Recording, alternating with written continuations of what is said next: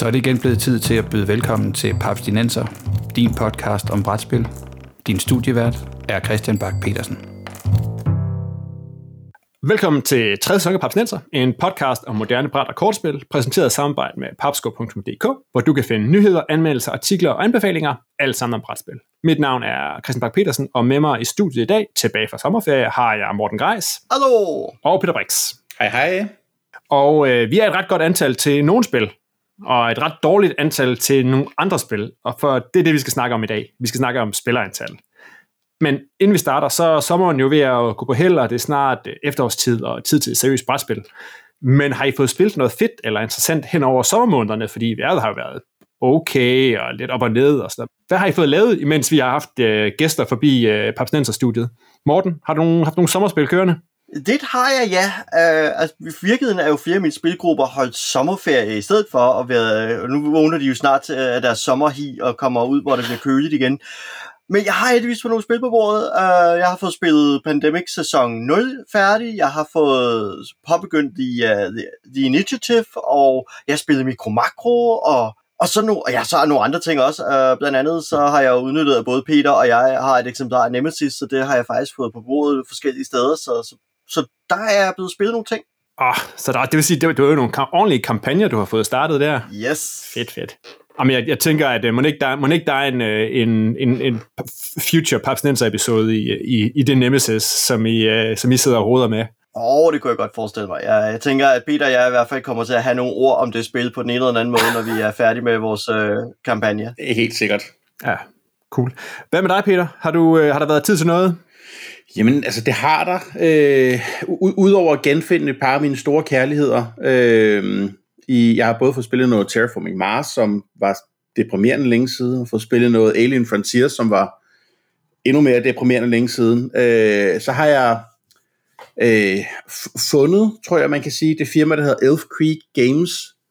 Dem, som der blandt andet har lavet øh, den nye udgave af Atlantis Rising, og det spil, der hedder Honey Åh oh, ja, jeg kan godt huske, du har, du har, du har, du har delt nogle billeder af det der honeybus. Det ser, øh, det ser ret vildt ud. Eller det ser ret fedt ud. Det er super bedårende. Altså, det er, nu, nu har jeg været inde og læst lidt op på firmaet, fordi øh, du ved, på en uge fik jeg spillet to af deres spillere, var sådan begge dele sådan, og oh, det er faktisk solide Eurogames det her, øh, og rigtig fine. Og det er sådan, øh, deres designfilosofi er, at de synes, der er for mange, det man kalder soulless Eurogames på markedet. Så de prøver på at lave soul full Eurogames, og det synes jeg er meget sødt.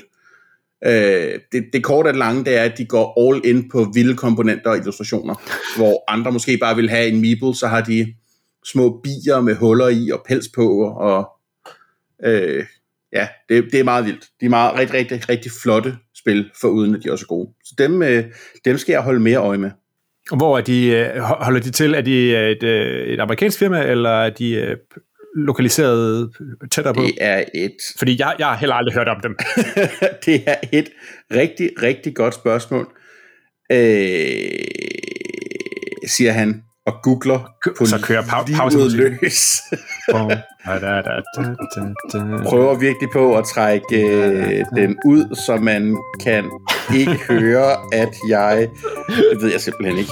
Nej, okay. Øh, de skriver det ikke på deres hjemmeside. Okay, så er de nok fra USA. ja, formentlig. Okay, cool. Jamen, øh, jeg har også fået spillet nogle ting. Jeg har blandt andet fået øh, færdiggjort kampagnen, hele kampagnemodet i Undaunted Normandy. Wow, sådan. Som jo er øh, stor krig, som øh, inden vi gik til det store finaleslag, der stod der 6-5 i øh, de onde tyskers favør, og de selvfølgelig, de var hovedsageligt onde, fordi at jeg spillede amerikanerne, så gik det jo aldrig verden bedre, end at øh, finaleslaget, det endte i et øh, utroligt dødeligt, øh, øh, hvad hedder det, remi. Uh. Hvor vi endte med simpelthen at trække kort om, hvem der vandt, fordi øh, der var tiebreaker-mekanikken blev også sådan lidt udspillet, og det er andet, og det var en lille smule antiklimatisk ovenpå en super episk kampagne, og så sige, ja okay, jamen, hvem trækker så det højeste kort, har sådan set vundet den her finale.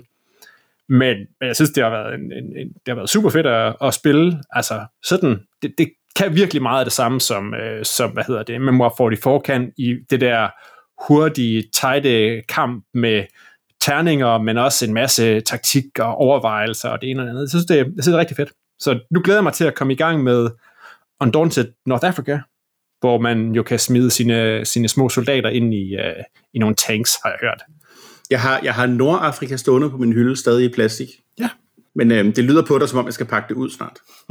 ja, og jeg vil sige, jeg, jeg, jeg, jeg, jeg, lyttede til vores, øh, vores øh, søsterpodcast, øh, Fjerde Spiller Søges, hvor, øh, hvor Jonas derovre, han gennemgik både Undaunted Normandy og North Africa, og sagde, at han synes grundlæggende ikke, der var noget problem i at starte med North Africa. Så hvis det er kun det, du har stående, så tror jeg godt, du kan gøre det. Jamen, det, det, det er det kun. Okay, men så start med at smide nogle, øh, nogle italienere i nogle tanks. Det vil jeg gøre. Fedt. Cool. Det er jo øh, udelukkende et to-spillerspil. Ej, en god overgang, der lige kom der. Fordi vi skal snakke... Man skulle næsten tro, at nogen havde planlagt det. Ja, ah, præcis. For vi skal snakke spillerantal. Og øh, det kan jeg starte med at sige, at den her episodes arbejdstitel, den var taktisk med to, bedst med fire. Og jeg tror, det var dig, Morten, der kom op med det. Jeg kan ikke helt huske, hvordan det var, at det startede. Men i hvert fald, hvis I skyder for hoften, kan I komme med nogle bud på nogle spil, der skifter markant spilstil, eller hvordan man griber dem an, alt efter hvor mange spillere, der er involveret? Og så er det, jeg lige går i stå der og tænker, åh, hvad var det, jeg... Altså, fordi jeg har altid sådan, det, det frustrerende er, at jeg kan altid, sådan, når jeg sidder med det, så kan jeg altid mærke, hov, der, var, der er et af de der spil, der gør det. Øh, men, men jo, for mig er et, et simpelt eksempel et eller andet sted, det er assorteret auktionsspil. Et spil, som får sale, men andre spil, der også har en auktionsmekanik. Ja hvor mange gange man kommer til at byde ind i sådan et spil, kommer til at vækse alt efter, hvor mange spillere man er. Er man nede i sådan et auktionsspil med kun en to-tre spillere, men så kan det, auktionen ofte gå af flere omgange. Altså man får en mulighed for at byde og byde igen og byde lidt mere. Men lige så snart man rører op i et spil, hvor øh, den samme type spiller, man for eksempel seks spillere, så er der ofte kun plads til en bydrunde, fordi fra at jeg har lavet mit første bud, og turen kommer over til mig igen, jamen så er der fem andre spillere, der har lagt et bud, og så er den altså hoppet så meget, at jeg enten er så, hvad skal jeg sige, øh, basalt set ude øh, med det samme, sådan at det indledende bud, jeg kommer med, i virkeligheden skal være det bud, jeg skal bruge til at vinde auktionen med, eller også så skal jeg ikke øh, besvære mig med at byde ind overhovedet øh, så ligger der noget, stadig noget taktik i det, fordi hvis jeg så ligger mit indledende bud højt nok til at tvinge nogle andre til at byde for højt, så er det en fordel for mig, fordi så bruger de flere ressourcer, end de bør. Men der, der er helt tydeligt en forskel på, så at sige, om vi sidder to-tre mand og byder på noget, øh, eller om vi sidder seks mand. Og det påvirker mig for eksempel, når jeg spiller Power Grid, der var øh, en af de titler der, fordi at Power Grid har relativt mange ting, der ændrer sig øh, mellem turene fra, hvad varer koster på markedet, til hvilke byer kan jeg få lov at forbinde med, øh, med mine kraftværker, til hvor meget har jeg råd til at byde en auktion på de forskellige nye kraftværker, jeg vil have i mit struktur. Så, så, det, så der er de her sådan spil, hvor jeg kan mærke, at tidsbillets tilstand ændrer sig øh, ret meget fra... Øh, fra om vi sidder to spillere, eller om vi sidder fire eller seks spillere, at, at tilstanden i spillet, altså the state, så at sige, øh, bliver så forandret, sådan at i nogle spil kan jeg planlægge flere træk nemt forud, fordi jeg kan se, at vi er to spillere, du kan kun gøre det her næste gang, eller du har kun den her ramme, ergo kan jeg gøre det her. Andre spil, når der først har været fire andre spillere at gøre noget, men så er der sket så mange forandringer i spillet, at jeg først der kan vurdere, hvad jeg vil gøre. Og det betyder så, at den form for planlægning, jeg laver, ændrer sig markant fra, om vi er to, til hvis vi er fire eller seks spillere. Ja, det er en super god pointe, fordi det er også, altså min oplevelse er også tit, at det er noget, hvor, hvor der er elementer ude på brættet, som kan som spillerne på en eller anden måde kan, kan trække over, altså om det er et, øh, om det er et den, hvor man øh, bygger tiles, eller henter varer, eller sådan noget, altså overblikket, du har, altså hvis, jeg, hvis vi kun spiller to, jamen så kan du nu at fjerne en vare. Det vil sige, så ligger de samme, så ved jeg i hvert fald, tre ud af de fire varer, der stadig ligger ud på brættet, ikke? de kommer, mens at hvis vi spiller fire, jamen så, så er det hele ryddet, så der er et, et helt nyt, ikke? Altså, det er jo sådan helt ned til, til, til noget beregning i, når man spiller uh, Ticket to Ride for eksempel, ikke? at sige, jamen, hvis du har fjernet den der, jamen så, hvis vi er, hvis vi er tre spillere, så, så er det formodentlig et helt nyt tableau, jeg skal vælge imellem. Ja, jeg, jeg, har, jeg har lidt et andet bud, og det er mange koop-spil. Ja. Som på en eller anden måde, synes jeg, bliver meget nemmere at overskue, når man kun er to spillere. Øh, det kan godt være, at du, du mangler nogle powers, som du... Hvis vi tager et spil som Pandemic, bare som eksempel, ikke? Øh, hvis du spiller det to spillere, ja, så kan du spille det, så hver spiller har to karakterer, men, men som udgangspunkt spiller du bare en karakter hver. og, og der mangler du måske nogle powers, men til gengæld, så kan jeg meget bedre, når min tur er slut, allerede have planlagt, hvad jeg skal i min næste tur, fordi der er sket meget mindre på brættet, end der er sket ved et firespillerspil, hvor at, at det ofte er den der, okay, så på min næste tur, hvis det går rigtig godt, så skal jeg tage til Taiwan, men hvis det går rigtig skidt, og vi er lige ved at tabe, så skal jeg måske bruge det her kort, jeg har herover. Og det er, sådan, det, er sådan, det er en meget forskellig tilgang til det, hvor, hvor der synes jeg måske nærmest næsten, det bliver øh, mere taktisk med to på en eller anden måde. Ja. Og det er formentlig bare en, en illusion, fordi hvis jeg skulle tænke lige så mange ture frem, så ville det stadigvæk være lige så meget kaos, ikke? Men ja. fordi at, at man kun er to spillere, og man så bare tænker frem til sin næste tur, så synes jeg i hvert fald, det bliver meget nemmere. Ja. Det var også, men det er også interessant, for jeg tænker, en af de ting, som jeg mindes om, da vi for eksempel snakkede Carcassonne, som jo vi flittigt nævnt, og der mener jeg, at Morten, at du nævnte, at du sjældent spiller det med to spillere, Ja. mens jeg næsten jeg, jeg nærmest udelukkende spiller det med to spillere. Og der er jo et spil, som altså, hvor der, der sker markant forskellige ting, hvordan man spiller Carcassonne, alt efter hvor mange spillere. Altså, man kan jo klare fem, man kan nærmest klare seks, hvis man har en udvidelse, ikke? Og det er bare, det er en helt anden oplevelse at sidde med det der Carcassonne-bræt, fordi der sker eddermame også nogle ting mellem turene, hvis man er fem. der tror jeg, det afhænger også af, hvor mange udvidelser du har med i dit Carcassonne. Um, hvis du kun kører grundspillet, så sker der ret meget, fordi der er ret mange tiles, der vil ryger ind på brættet mellem. Men når du har en 7-8 ekstra pakker, eller mange man nu har givet smide.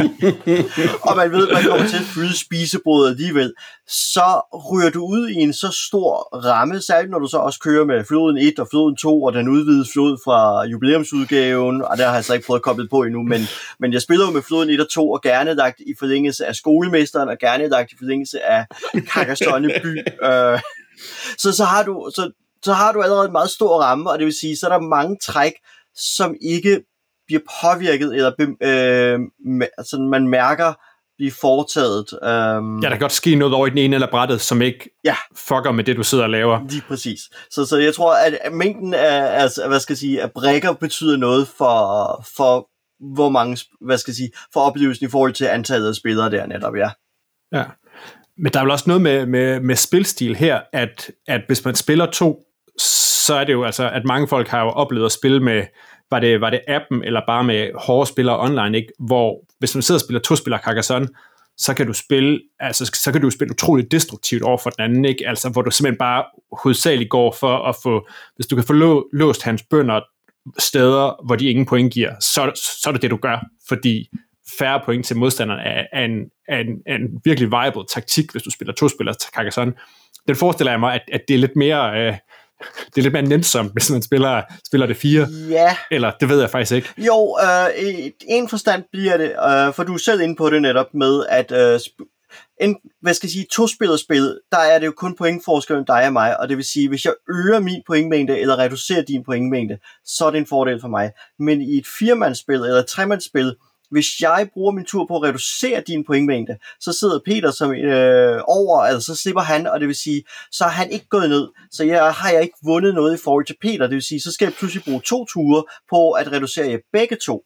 Ja. Det vil sige, så bruger jeg en tur på det, så bruger jeg en tur på det, men så bruger jeg ikke længere, altså så begynder jeg at sprede mine ressourcer for tyndt ud til at kunne gavne mig selv, og det vil sige, så ændrer jeg på spillet, fordi hvis jeg bliver den, der øh, spiller whack-a-mole, fordi det sker jo nogle gange i spil, hvor jeg har den der med, hov, nu er det den her spillers tur til at kubbe spillet og være at vinde spillet. Hvis man, øh, der er jo nogle af de der spil, hvor, hvor lige pludselig går det på runde, hvem, hvem prøver at nå over målstregen, og alle sidder og siger, ja. okay, jamen, nu skal vi slå på ham her. Og, hvis, og der er det jo, at det gælder mest om at lurepasse og håbe på, at de andre brænder ressourcer af, fordi de, de spil der, når man er så mange, så begynder det at betyde noget, om man bruger ressourcer på at hæve sig selv frem, eller skubbe den anden ned. Øh, og det er jo så forskellen på netop at være to eller mere end to øh, i de tilfælde, der er netop, øh, hvornår får jeg et forspring i spillet, og i tomandsspil, jamen der gør jeg det jo lige så, på hvilken som helst måde, hvor jeg øger forskellen i point mellem mig og min modspiller. Ja. ja. Jeg ved ikke, Peter, hvad er, hvad er dit, øh, hvad er dit foretrukne Carcassonne-antal? Øh, Jamen, altså, mit, mit foretrukne Carcassonne-antal, øh, hvis jeg bare spiller med Carcassonne grundspillet, så er det to spillere. Det, det, altså, det, det er efter, jeg har nævnt historien før, på en af mine venner, som sagde, vi spiller nu, det her det er et krigsspil nu. Øh, og det er, det er ligesom lidt med den på, og det er meget det samme, Morten siger. Øh, hvis jeg skal spille et, et, et mere hyggespil Carcassonne, altså spille Carcassonne med folk, der ikke er vant til at spille brætspil, så skal vi bare være så mange som muligt. Øh, så, så er det, men så er det også det er en helt anden mentalitet, jeg tager på, når det er det spil, kontra når, øh, når jeg bare sidder og skal give Camilla tæsk. Ja. Eller prøve på at få min elo op i appen, eller hvor vi er Ja. Så der, der har vi simpelthen at gøre med et spil, hvor, hvor, hvor du, du skifter, øh, skifter spilstil fra afhængig af, af antal folk. Helt sikkert. Okay. Men det, jeg, ja, øh, hvad skal jeg sige? Øh, det er nok også fordi, jeg ikke spiller Carcassonne mange spillere med folk, der er vant til at spille brætspil. Nej. Der, der er Carcassonne mere et introduktionsspil, altså en, et, et gateway drug, ikke? Øh, ja. Jeg tror måske, hvis jeg skulle spille det med Morten og, og tre andre, jamen så tror jeg måske også, man ville gå hårdt til den. det, det, det, det, må vi få legnet op på et eller andet tidspunkt, så må vi have lavet et, øh, et, et livespil af nogle benhårde Carcassonne-typer, og så skal vi se, hvor mange bønder vi kan få låst. Jeg skal så også siges, at det er ikke fordi, jeg er god til Carcassonne. Altså, bare rolig. det... Ah, nej, men du kan, du, kan, du, du, kan godt, du kan se, hvad for nogle, nogle moves, man vil lave i hvert fald, ikke? Som, som man ikke vil gøre, hvis man skal have nogle folk, man godt vil, gerne vil have til at spille brætspil igen. Ja, lige præcis. Det er... Øh det er øh, for, forskel på, om man spiller for at tryne folk, eller om, øh, om man spiller for at vinde, eller om man spiller for at have det sjovt. Ja. Der, der kan jeg godt, øh, der kan jeg sådan et spil, der har flere niveauer, synes jeg i hvert fald. Ja. Lidt, det, lidt, lidt det samme med sådan et spil som Azul, ikke? Altså, øh, øh, øh, altså jeg, jeg ser det, når jeg spiller Azul med folk, der ikke er vant til at spille den type spil, sådan i runde to eller tre, når det pludselig går op for dem, hov, hvis jeg tager den her, så er Morten tvunget til at tage det der, og han har ikke plads til dem, og det er bare så mange minuspoint. Åh, hvad, det er det fedeste spil. det, er, det, er en, det er en fantastisk ting at se ske for folk. Ja. Ja, ja det er meget sjovt med Carcassonne, uh, hvis jeg lige må mm. vende hurtigt tilbage til den, og måde at spille på, netop det med at spille med ikke øh, hardcore brætspillere. For jeg spillede jo, altså jeg har ofte spillet med familien, og der er det også tydeligt, at vi spiller det mere øh, kammeratligt. Altså helt ned til, at man nogle gange, altså en spiller trækker sin brik, og man kigger på den, og det bliver sådan en kollektiv opgave ja. at sige, okay, men hvor er en god placering for den her brik, ikke? Og man snakker sammen og siger, den kunne ligge der, men det kunne også ligge der. Jeg tror, du vil få væsentligt flere point der end der, hvis du sigter hurtigt på den side, der er åben for, en lang bygning herover, ikke? Har du, har du overset det felt herover, og hvilket er særligt nødvendigt, når man sidder med de der syv ja. udvidelser, og det meste spisebordet, ikke? At, at der er det nemt at overse felter. Så, så det kan også blive et, et hvad skal jeg sige, kollaborativt øh, kapløb, og man stadig over at vinde hinanden, men hvor man er sådan, man skubber hinanden lidt frem undervejs. Ja, jamen, helt sikkert. Mindre. Og, og det, det kan jo også, altså det er også helt klart min oplevelse også. Nu er det ikke så lang tid siden, vi lavede øh, episode med at spille med børn, men, men der, der, der bliver, altså en gang imellem forbarmer jeg mig over, når et barn sidder og siger, åh, det der byhjørne, det vil bare passe så godt hernede. Okay. Nå, vil det det? Så prøver vi så, det. Så handler vi lidt. Men det der med også, at, at spil, som faktisk kan gå helt fra 2 til 5 og 6, der rammer man jo også nogle gange ind i noget, hvor man siger, at, at det tydeligvis, det kan godt være, der står på pakken, at det her spil er godt fra 2 til 5. Men når man så åbner det og får prøvet det af, så kan man hurtigt sige, det er så tydeligvis designet med et eller andet i mente, og så er der enten, så har de opfundet, så det også kan spilles med to, eller også så har de smidt øh, to ekstra øh, sæt øh, brækker ned i og sagt, men I kan sikkert også godt spille det med fem. Der ved jeg ikke, om I har nogle, nogle, nogle grælde eksempler. Øh, I kan jo lige overveje det i hvert fald. Jeg har jo sådan et, et, et eksempel, hvor jeg synes, at man kan sådan tydeligt fornemme, hvad det er designet med i mente. Det er, det er et spil, som, som vores lytter Joel har anbefalet mig som værende et godt area control, som hedder Saga of the Northman, som kan spille fra 2 til 4. Og det er ret vigtigt i det spil, altså first playeren i hver tur har sådan en ret skarp fordel i nogle ting, og der er tre ture.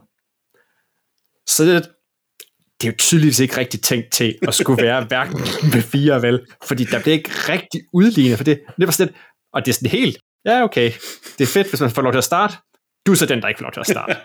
og det, altså, det, det, kan godt fungere på, til fire også, og sådan noget, men jeg synes bare, det er sådan et designvalg, hvor man tydeligt tænker sådan, jamen, kunne man så sige, jamen, så spiller man fire ture, hvis der er fire. Nej, nej, så er der bare nej. en, der ikke får lov til at starte. Så, okay, jamen, det, det var da også et, et greb.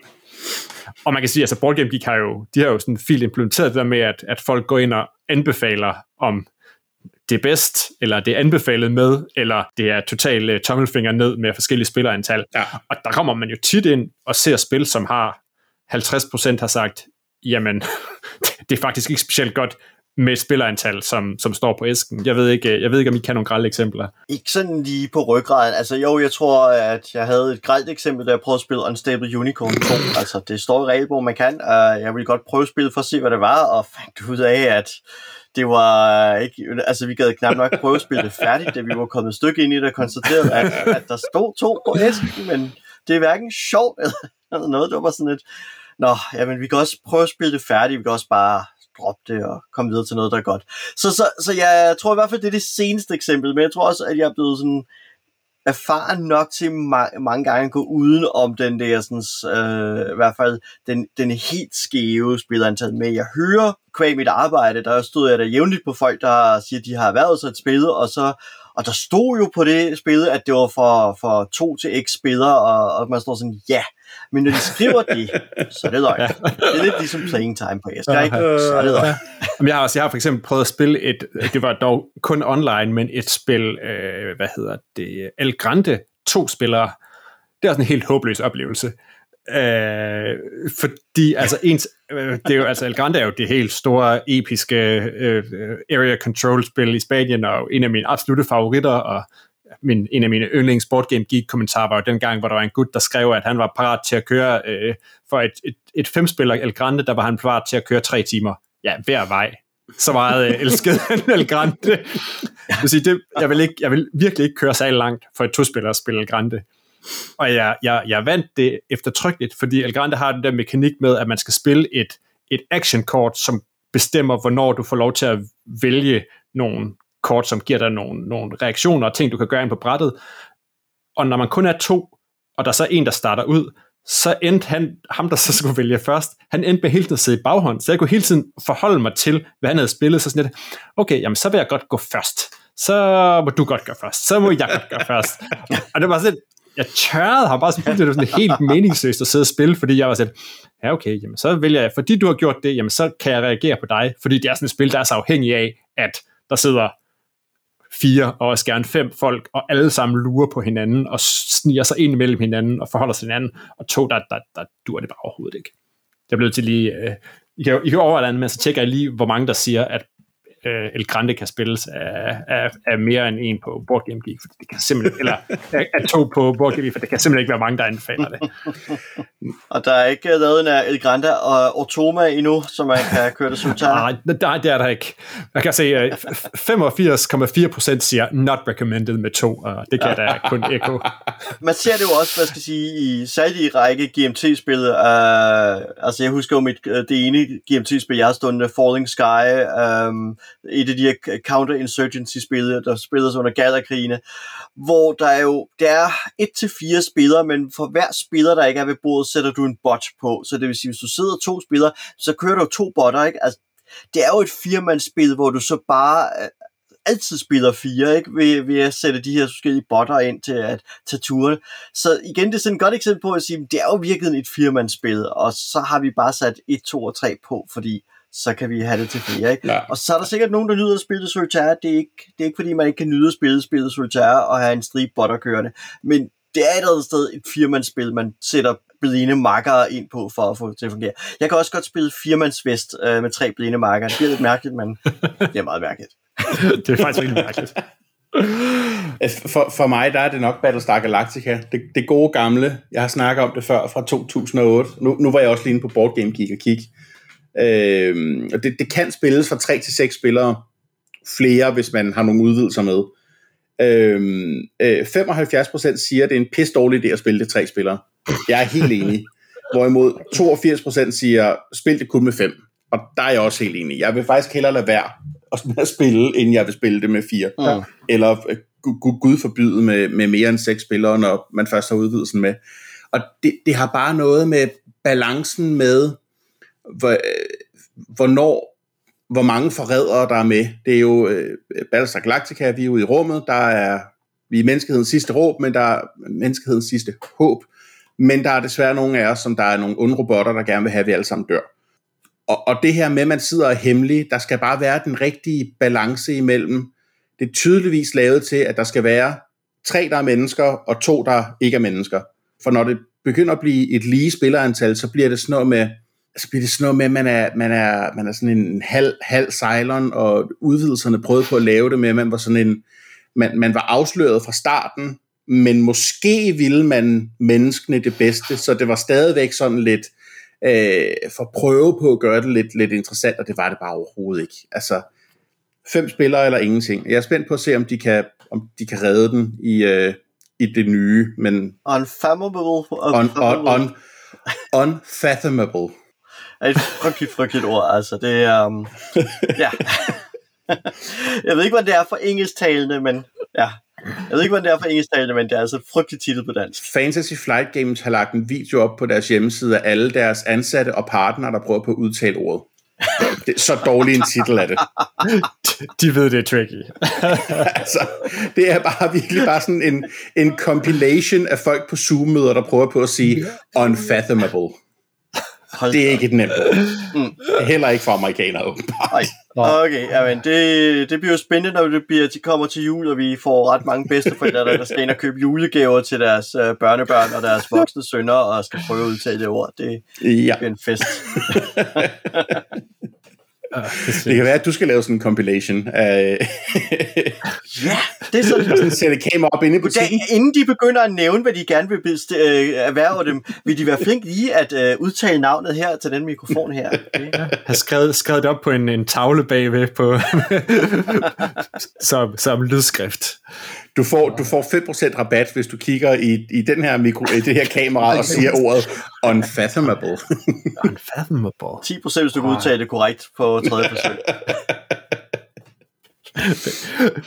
Så er der også tit sådan noget med, at og det er måske sådan særligt med 60-spillerspil, hvor, hvor at spillerantal ender i en ting som det der med at sige, jamen, er det så, at ender den tredje spiller så tit med, at, eller nogle gange med at være kingmakeren i andre. Det er tit at høre, at, at folk fravælger 60-spillerspil, særligt nogen, hvor der er lidt mere krig og konflikt, men vel faktisk også en del euros, vil sige, hvor man kan i den fælde, at den tredje spiller, du kan ikke vinde, men du skal vælge mellem hvem de andre, der, der løber med sejren. Og der er det der måske tre, i nogle spil kommer lidt til kort, kontra hvis du er fire, så bliver der lidt mere en tilfældighed med en sving, lidt mere øh, hold, fraktioner, mm. eller alle mod alle. Jeg i hvert fald sige, at det bliver tydeligere i et tremandsspil, fordi jeg vil da våge den påstand, jeg synes da også, jeg har oplevet Kingmaker i, i andre spil med væsentligt mere end, end tre spillere. Ja.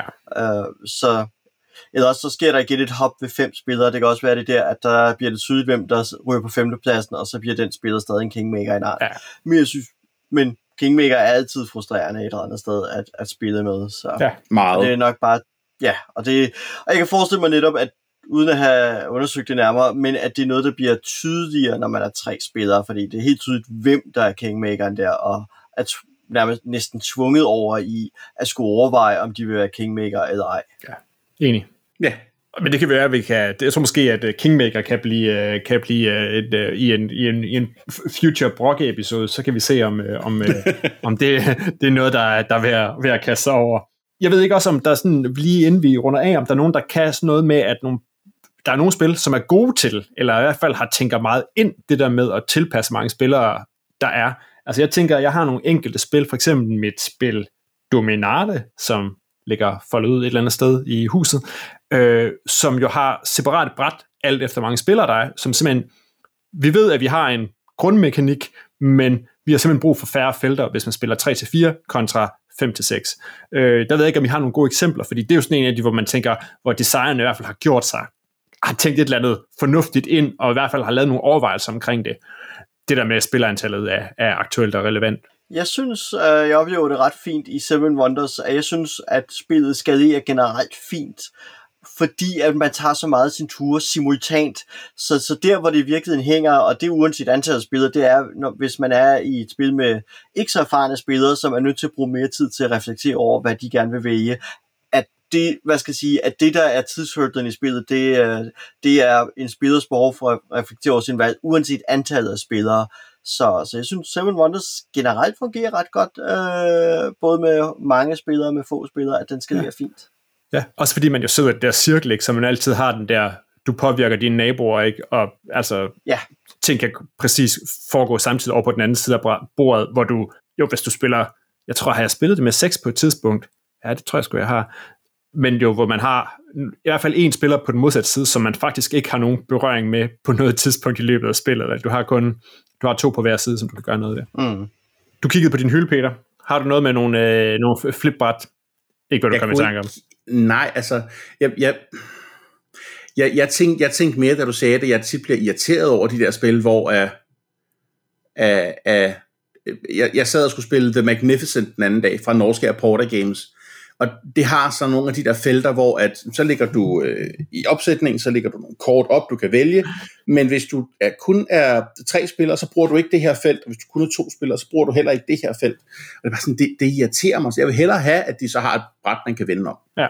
Øh, men det er jo bare en personlig præference. Jeg synes bare, jeg synes tit, det grafisk ender med at forvirre mere, end det gør godt. Det der med, så de sådan prøvet at lægge sådan en ikon af tre spillere ind over. Øh, øh, sådan, sådan lidt, lidt, lidt halvutydeligt, og det var sådan, øh, hvad var det lige? Nå jo, det betød, at vi ikke brugte det, eller du ved, når man skal sidde, før man går i gang med et spil, og så sorterer alle kort fra, hvor der er et lille tretal på. Ja, jeg bliver træt af det. Ja, det, det, kan, det kan jeg godt følge. Endnu en til listen over ting, vi kan brokke os over på et eller andet tidspunkt. Det er en, det er en god episode. Den er lige støvskin her. Nå, Ja, men inden vi slutter, skal vi så lige øh, hurtigt få slået, uh, slået fast. Hvad er det optimale spillerantal for en brætspilsaften? Uh, jeg synes, det er fem. Jeg synes også, det er fem. Jeg vil være kontroversiel og sige fire. Ah, der er mange Eurogames, du kan spille, når man er fire. Ja, ja. Det, det er rigtigt. Ja. Men, uh, men jeg synes fem, fordi man ofte får nok til, at der sker en hel masse ved bordet, øh, men du ryger ikke ud i den der 2 versus 2, som fire rummer. Øh, så det, derfor synes jeg ofte 5. Øh, I hvert fald hvis det er et strategispil, hvor vi helst skal interagere en hel masse med hinanden, øh, ja. som i Dune eller Nemesis eller sådan noget. Ja. Mm. Men hvis det er mere Eurogame, så, så kan 4 også rigtig godt. Ja, Enig. Ja, jeg, jeg, tror, jeg tror netop, mit problem er, når vi spiller 5, så er det tit, at man tager et spil frem, og man tænker, og oh, det kunne være Nå nej, mm. der kan man kun være fire i. Ja. Nå, men så kunne det være, åh nej, der kan man også kun være fire. Øh, der, der, det synes jeg, det er, det, det er et problem, jeg tit har løbet ind, løbet ind i. Og det er jo nok ja. bare noget med min spilsamling kontra øh, andres. Ja. Nej, øh, det tror jeg, altså hvis du kigger på fordelingen af, hvor mange spil øh, man kan være fire til, og hvor, ret, øh, hvor bredt antallet af titler falder, lige snart du rykker fra 4 til 5, og fra 5 til 6, så, så er der bare mange flere spil, der er lavet til fire spillere. Ja. Uh, altså store dele af Eurogame-samlinger, der vil jeg våge den påstand er lavet til fire, ikke? og så har vi jo så de her sådan, håbløse udvidelser, der øger antallet til 5 og 6, uh, ja. som man jo sjældent har lyst til at spille med. Uh, 5 altså, til 6 spillerudvidelser. Ja, præcis. Altså, Catan synes jeg er et smukt eksempel på, på noget, hvor jeg ikke synes, at det, det fungerer overhovedet at bruge den udvidelse. Nej. Og, øh, og vi har allerede tidligere flere gange etableret, at, at Peter heller ikke anerkender Kaly som værende et øh, femspiller øh, Eurogame. Fire kun. Jeg overvejede, om jeg skulle harcelere over det tidligere, men jeg stod mig for at lade være. oh, ja, det bliver en, en, en godt tævet, øh, tævet kæphest. Ja. Nå, det var fedt. Den, det var godt lige komme med i hvert fald. Fordi jeg tænker, at vi er nået øh, til enden af den her episode af Papsnenser. Øh, find links til de spil, vi har snakket om, øh, og tidligere episoder på papsnenser.dk eller på papskov.dk-podcast. Og så skal jeg sige tak til alle jer, der har udfyldt vores brugerundersøgelse. Vi er i gang med at kigge på de mange dejlige svar, og vi glæder os til at snakke om svarene, og trække lod om fede præmier, og flashe vores nye uh, cruise-design, vi er klar ikke Bo? Øh, om pff, to episoder, vil jeg tro. Så sådan midt i september. Husk, at du fortsat kan støtte Papsnenser på tier.dk, så kan du med i lodtrækningen næste gang, vi udvælger en lytter, der kan vælge indholdet af en bonusepisode, som er gratis for alle. Øh, hver en krone for 10 bliver brugt på hosting, bedre optageudstyr og promotion af brætspil som hobby. Måske er der igen nogle flere fede krus, der bliver delt ud af os. Vi får se. Du kan finde Papsnenser på Apple Podcast, på Spotify, på Podimo, eller hvor du ellers henter din podcast, og så er vi på YouTube. Har du indspark til Papsnenser, så er du altid velkommen til at sende os en mail på papsnenser med mig i studiet i dag var Morten Greis og Peter Brix. Papsnenser er produceret af Bo Jørgensen, Christian Beckmann og Mike Ditlevsen. Mit navn er Christian Bak petersen og på vegne af Papsnenser skal jeg sige tak, fordi I lyttede med, og jeg håber, at øh, vi ramte lige det rigtige antal.